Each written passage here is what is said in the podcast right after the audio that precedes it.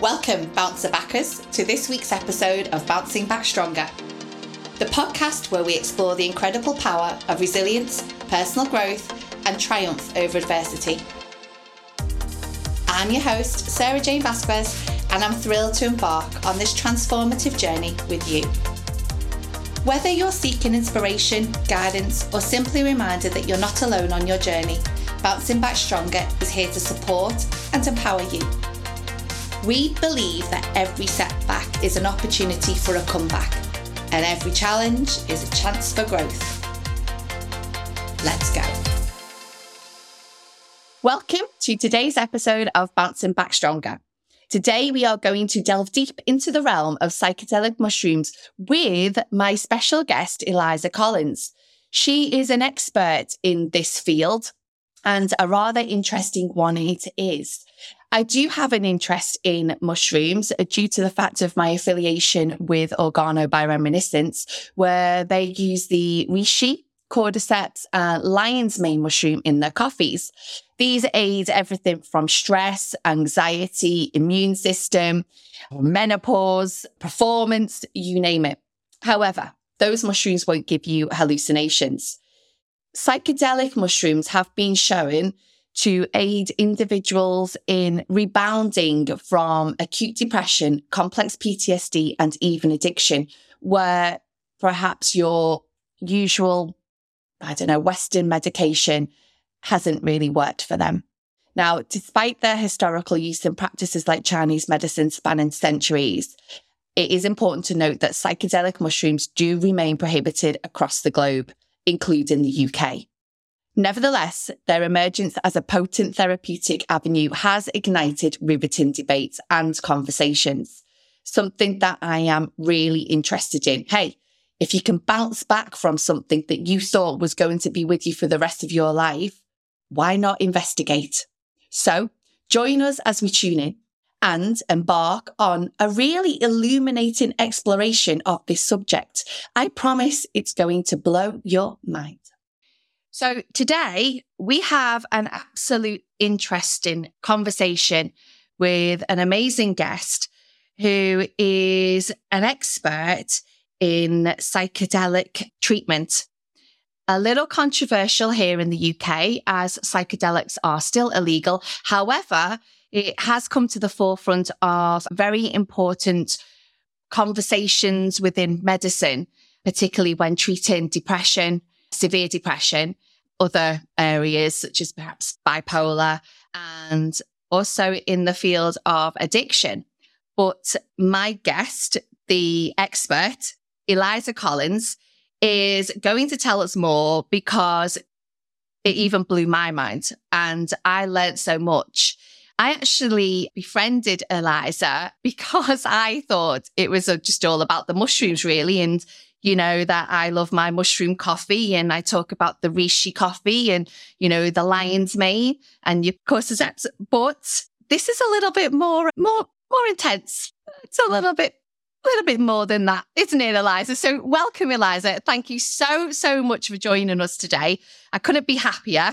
And you are coming all the way from Rhode Island in the United States, Providence, Rhode Island. So, I'm across the pond. You Thank you for having me. Pond, indeed. and uh, we're so happy that uh, you've come to us today and the power of technology. I know. I know it's great. I've met so many people from all over the world doing these these types of things, these podcasts. So yeah, it's amazing. It is. It's brilliant. It is. So the podcast is called Bouncing Back Stronger.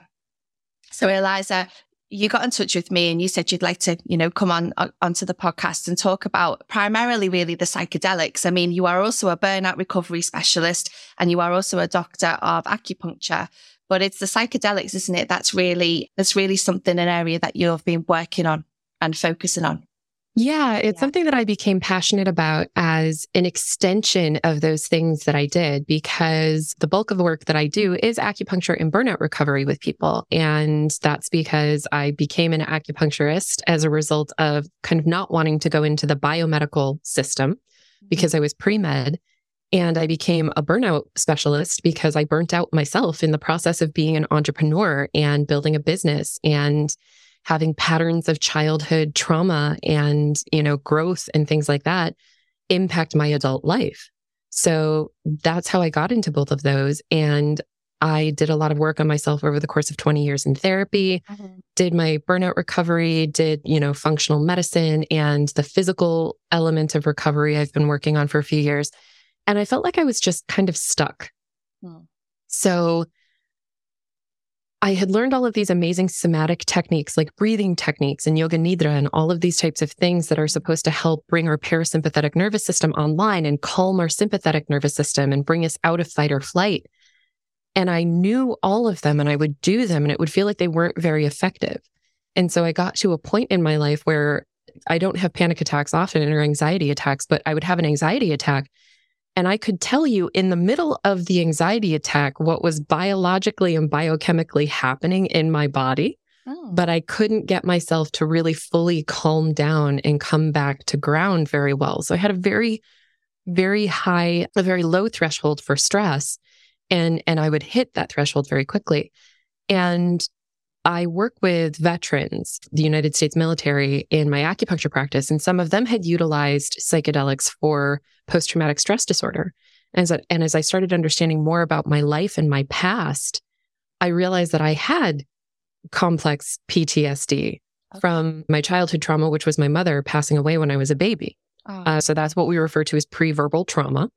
And so I didn't have words and emotions, you know, at the time to express my emotions because I was I was 13 months old and so that stayed in my body. And that's what I had been trying to, to deal with and couldn't.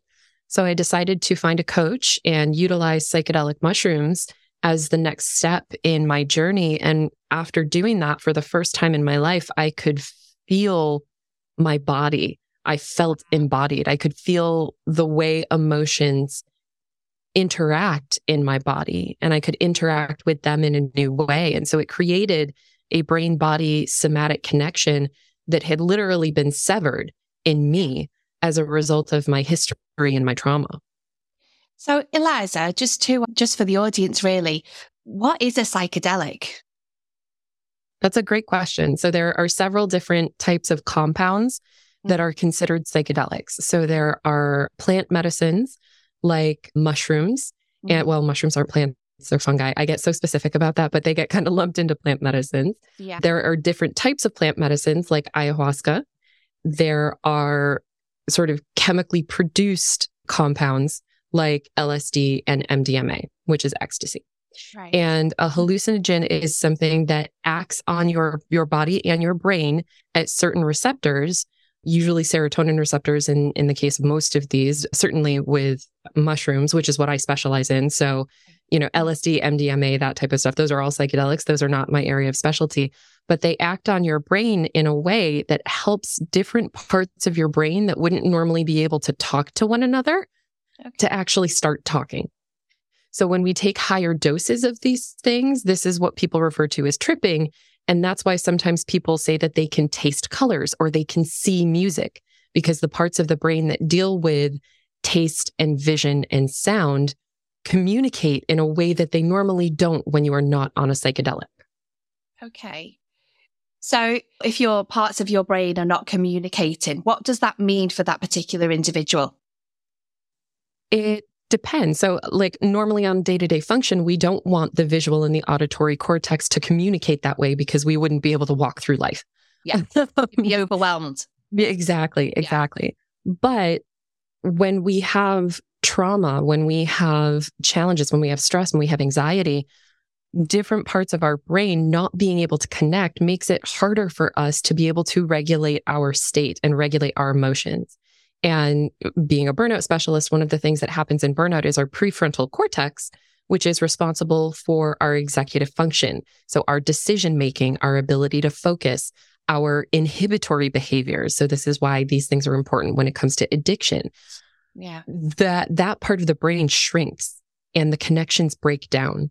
So being able to utilize a psychedelic under a safe and supported environment can help some of help some of those connections reestablish mm-hmm. and that effect can last after the psychedelic is out of your system And so that's why we do what we call integration work. So if somebody takes a microdose or a large dose, you still want to work with a specialist or a guide or a coach afterward to process what's happening to be able to help solidify those connections.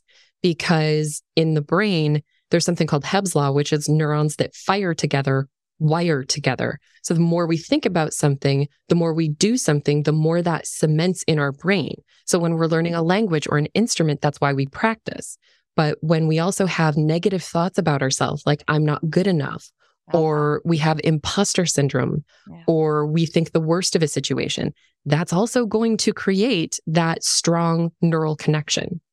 So even perhaps we have, we, you know, we've got constructive things that mm-hmm. our brain can do. And then we've got this, this, this, you know, we have the destructive side. And I'm namely probably thinking addiction here as well, because if you keep doing something, you know, that that's over and over again, then that's where obviously the problems arise. I mean, addiction, but uh, psychedelics have also been used to treat things like OCD. So OCD is a, almost a type of addiction, uh-huh. but it's something that people do for a sense of security and a sense of safety. And that is often what people who are addicted to substances do as well. Yeah. Because it, it puts us in a state, it changes our, our neurochemistry temporarily to make us feel like we have control over something, even if we don't, or it gives us a sense of safety people, we're always looking for a sense of safety and secure attachment. And if we can't get that from our relationship, sometimes we look to substances. Yeah, absolutely. So, who else can it help, Eliza? So, it can help people with addiction, it can help people with OCD. Yeah. What what other areas would would it help? Would would you the areas help? Yeah, the areas that have largely been studied have been PTSD and treatment resistant anxiety and depression.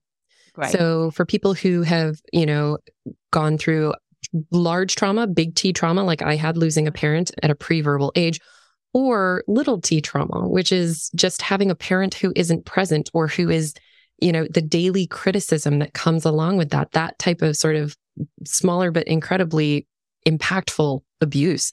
That's really um, interesting, so- actually, because I think even our listeners, they might say, well, I've had no trauma in my life because we always assume that trauma has to be, right. you know, I guess really big, you know, something that is absolutely, you know, hor- horrifying.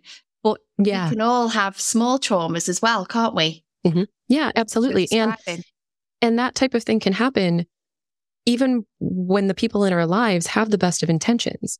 Mm-hmm. So if someone is a single parent, a single mom or a single dad, and they have to work two or three jobs to be able to support their family, that means they're less present.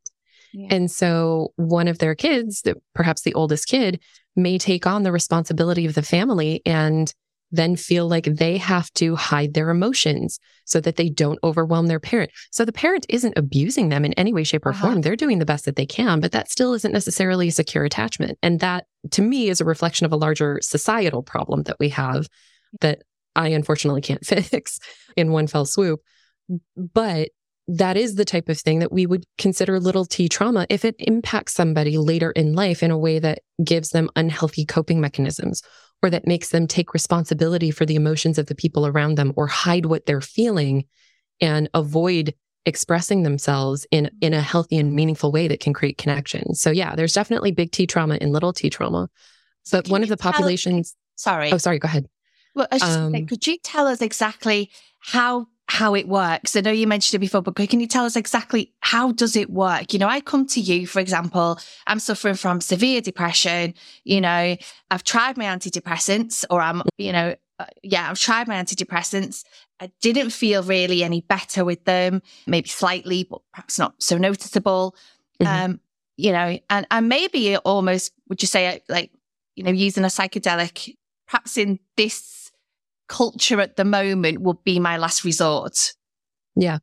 Yeah. So when people with things like PTSD or complex PTSD or treatment resistant anxiety, depression come to me, uh-huh. I usually refer them out to treatment resistant therapists or psychedelic assisted therapy. So my specialty is actually when you had asked about like the populations of people that this can help, my specialty is with people who have day to day stress and anxiety and burnout and they can manage it, but they're they're really feeling burdened by all of it. So it's not something that's, you know, keeping them in bed. It's not something that, that's preventing them from being able to but connect perhaps with it people. is more of a pre- preventative measure. So before they get to that stage, yeah. You know, it, it, before it goes too far, before it goes to that stage where they can't get out of bed in the morning, it's yeah. like, actually, I need some help. I'm going downwards in a spiral, and they come to you. And that's yep. where you bring in the psychedelics. Yeah. And I use it in a microdosing sense. So a lot of the research that's been done in things like treatment resistant anxiety and depression, PTSD, addiction, most recently anorexia nervosa, those tend to be large dose circumstances. That's so what those research could conditions. You, could you explain to us what's microdosing? Sure. Yeah, absolutely. So these larger doses tend to be anywhere from like one to maybe at the max five grams. It depends on the research study that type of dose is going to get you what we think of as a traditional trip. So that is going to be seeing patterns, seeing fractals, you know, walls looking like they're breathing. I saw something recently on social media. Somebody in Amsterdam went and got legal like mushroom truffles or something, you know, truffle infused mm-hmm. chocolate, something like that, and went to the Van Gogh Museum because the Van Gogh painted that style of painting looks really mm-hmm. neat when you're on mushrooms. So those types of things may happen, but you're also going to get the bigger emotional experiences. So the breaking down of the sense of self, feeling like you're one with the universe, sometimes the anxiety that comes with that, it can be really anxiety producing. With microdosing, you're taking an incredibly small dose. So you're taking a fraction of this. And microdoses usually start at 0.1 grams. Oh, wow. So very, very small. Yeah. And they usually don't go higher than 0.25 to 0.3. So that would be 100 milligrams to 250 milligrams about.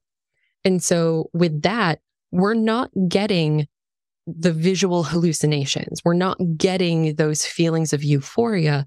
We're getting just enough in the system to be able to think a little bit differently and create changes in our mindset, in our coping mechanisms, in things like that. But we can still function in day to day life. Mm-hmm. So people that I know, you know, don't have like medical licenses or things like that, but like who work a desk job or who work online, they may microdose a couple of times a week and do that work intentionally. So a microdose is a very, very small dose. And I should actually take you through sort of the range of doses. Microdose is that very small dose where you tend to not feel effects. A mini dose is a little bit more than that, maybe 0.3 to 0.5, where you might start to feel some of that warm, fuzzy euphoria. A museum dose is about what we talked about taking yeah. in Amsterdam. So it's usually still, and this is also, these are estimates based on people's tolerance. So somebody can take a gram and that's a museum dose. You said a microdose, you wouldn't feel any effects. So mm-hmm. how would that be beneficial? Because the compound is still working in your brain. Right. Even though you're not necessarily feeling the effect. Right. Okay. So that the the sort of border of that between a microdose and a mini dose, I, I usually describe as feeling like you've had a half a glass of wine on an empty stomach. Right. You're not dysfunctional. You you know, you everything looks normal. You can but you know something's in your system. Something's a little bit different. So that's kind of that border that we're looking to stay under. Yeah. I see. With microdosing. And you know, I think you mentioned something earlier, but I'll, I'll ask it out. If you're if you're taking psychedelics, would you always take them, say, with with yourself or with a therapist, or would you take them at home? You, you know, how do, what does it look like? How how does that work? That depends on the landscape of where you live and the legalities. So okay. in I know in the UK it's still illegal. In the US, federally, so across the United States, the, the US government, the federal government considers it illegal. Various states and municipalities, like cities and townships, are legalizing or decriminalizing it. They have the authority to do that. And so that means that like the police won't really look into it. They won't make it a priority. Yeah. In certain places like Colorado, you can legally have a certain amount in amount in your possession and that's okay. And you can do that recreationally. You can do it therapeutically. So it really just depends. Okay. for somebody who's never done it i highly recommend doing it with a specialist whether you're microdosing or macrodosing. Yeah. And if you're going to acquire it you need to be mindful of if it's legal in your area. You yeah. I know people who still do it yeah. but you're taking a different risk i'll go when you do Yeah, or go, or go to Amsterdam. Yes, uh, someplace where it's decriminalized or legalized. If you're going to be doing a large dose. I highly recommend, at the very least, having what's called a trip sitter, which is somebody who can help support you through the process if you need to get up and go to the bathroom if you want the lighting changed or the sound or you're you're struggling emotionally and you want somebody to hold your hand mm-hmm. somebody who's at least a bit familiar with that process to sit with you and do it and if you're going to be working on bigger issues like anxiety ocd eh, PTSD, things like that. You, it's my personal feeling that you should be working with a specialist. That is not something that you should be working with on your own. Because when we take these compounds, like we said, it, it acts on the brain and it creates this window of neuroplasticity, this window of flexibility that persists in the days and weeks after you take a psychedelic. And that's kind of where the magic of magic mushrooms lies, as I always say. Mm. And being able to process those feelings with somebody else who can help you do that mm-hmm. tends to make that work more effective and it makes it stick. That's where the good results come from is not just that you're taking a compound and feeling better. It's that you're taking a compound that affects your brain in a way that makes it easier and more effective to do the type of work that you would do in therapy or coaching. Yeah, absolutely. You, you need that support, I, I think, you know, to process and to reflect perhaps on, you know, what's just happened. How did you feel? How do you feel Precisely. now? How do you feel afterwards? You know, so what's the law like where you are right now? In Rhode Island, in the state where I'm in, we're in hopefully in the process of decriminalizing it. So legislation came through. We have we have two different chambers, like the federal government does. We have a House of Representatives and we have a Senate. And a bill passed in the Senate to decriminalize it, which would mean that you could legally possess up to an ounce of psilocybin and that you could grow it and cultivate it for and your own personal use. is the main compound, isn't it? Within it's the, the main compound in magic yeah. mushrooms. Yes. Yeah. So you would be able to cultivate it. I think there was also a thing where you could gift it, so you couldn't sell it, but you could give a certain amount to someone that you know. And that legislation now has to get through the Senate, which we're hoping hoping happens next year. So hopefully within the next 12 months, it will be decriminalized here. Wow. In other areas locally, in Massachusetts, which is one of our neighboring states, mm-hmm.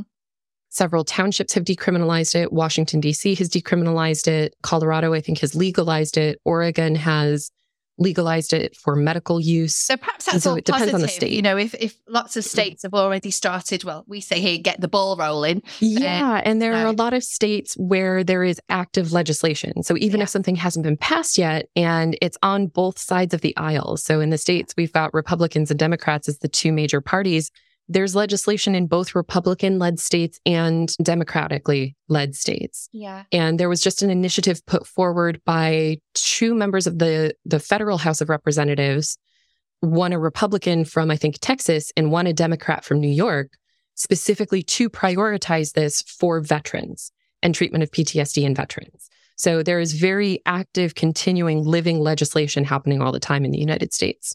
So, are the success rates uh, you know how how is it measured I guess, you know, how is it, you know, so they are legalizing it, you know, it's looking very positive over there in the States. I mean, I was listening to a podcast the other day around psychedelics and the professor David Nutt, I think he's really, he, he's about the only person, I think, or one of the only people at the moment, sort of like researches psychedelics and he's very, very supportive of them.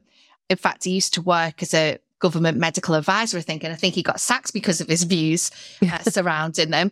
He did say that the UK is still very, very much behind, unfortunately. So look into the States, which is quite often what the UK do, to the States. What are the, you know, success rates like? And, and I guess if it has been illegal, how is it measured? You know, how do we know that it is more effective, say, than, you know, an antidepressant or, you know, CBT, for example? Yeah. So a lot of the research studies are you know they've been doing them for several years and so we're we're looking to that right now right some of them have indicated that for people who are utilizing it for PTSD OCD treatment resistant anxiety and depression they usually do one to two trips large dose trips over the course of several weeks and then they do preparation therapy. They have somebody sitting with them during the experience, and then they do several sessions of integration therapy. The studies that I've seen indicate that with follow up after a year, people are still symptom free. So wow. that's pretty huge. People have been able to go off antidepressants and not need to come back on them. Yeah. yeah. Yeah. So they're managing their symptoms. People with OCD being able to say, like, I still have the thoughts, but it doesn't translate to the action. Yeah. And it and they they it stops making sense as to why I would do that.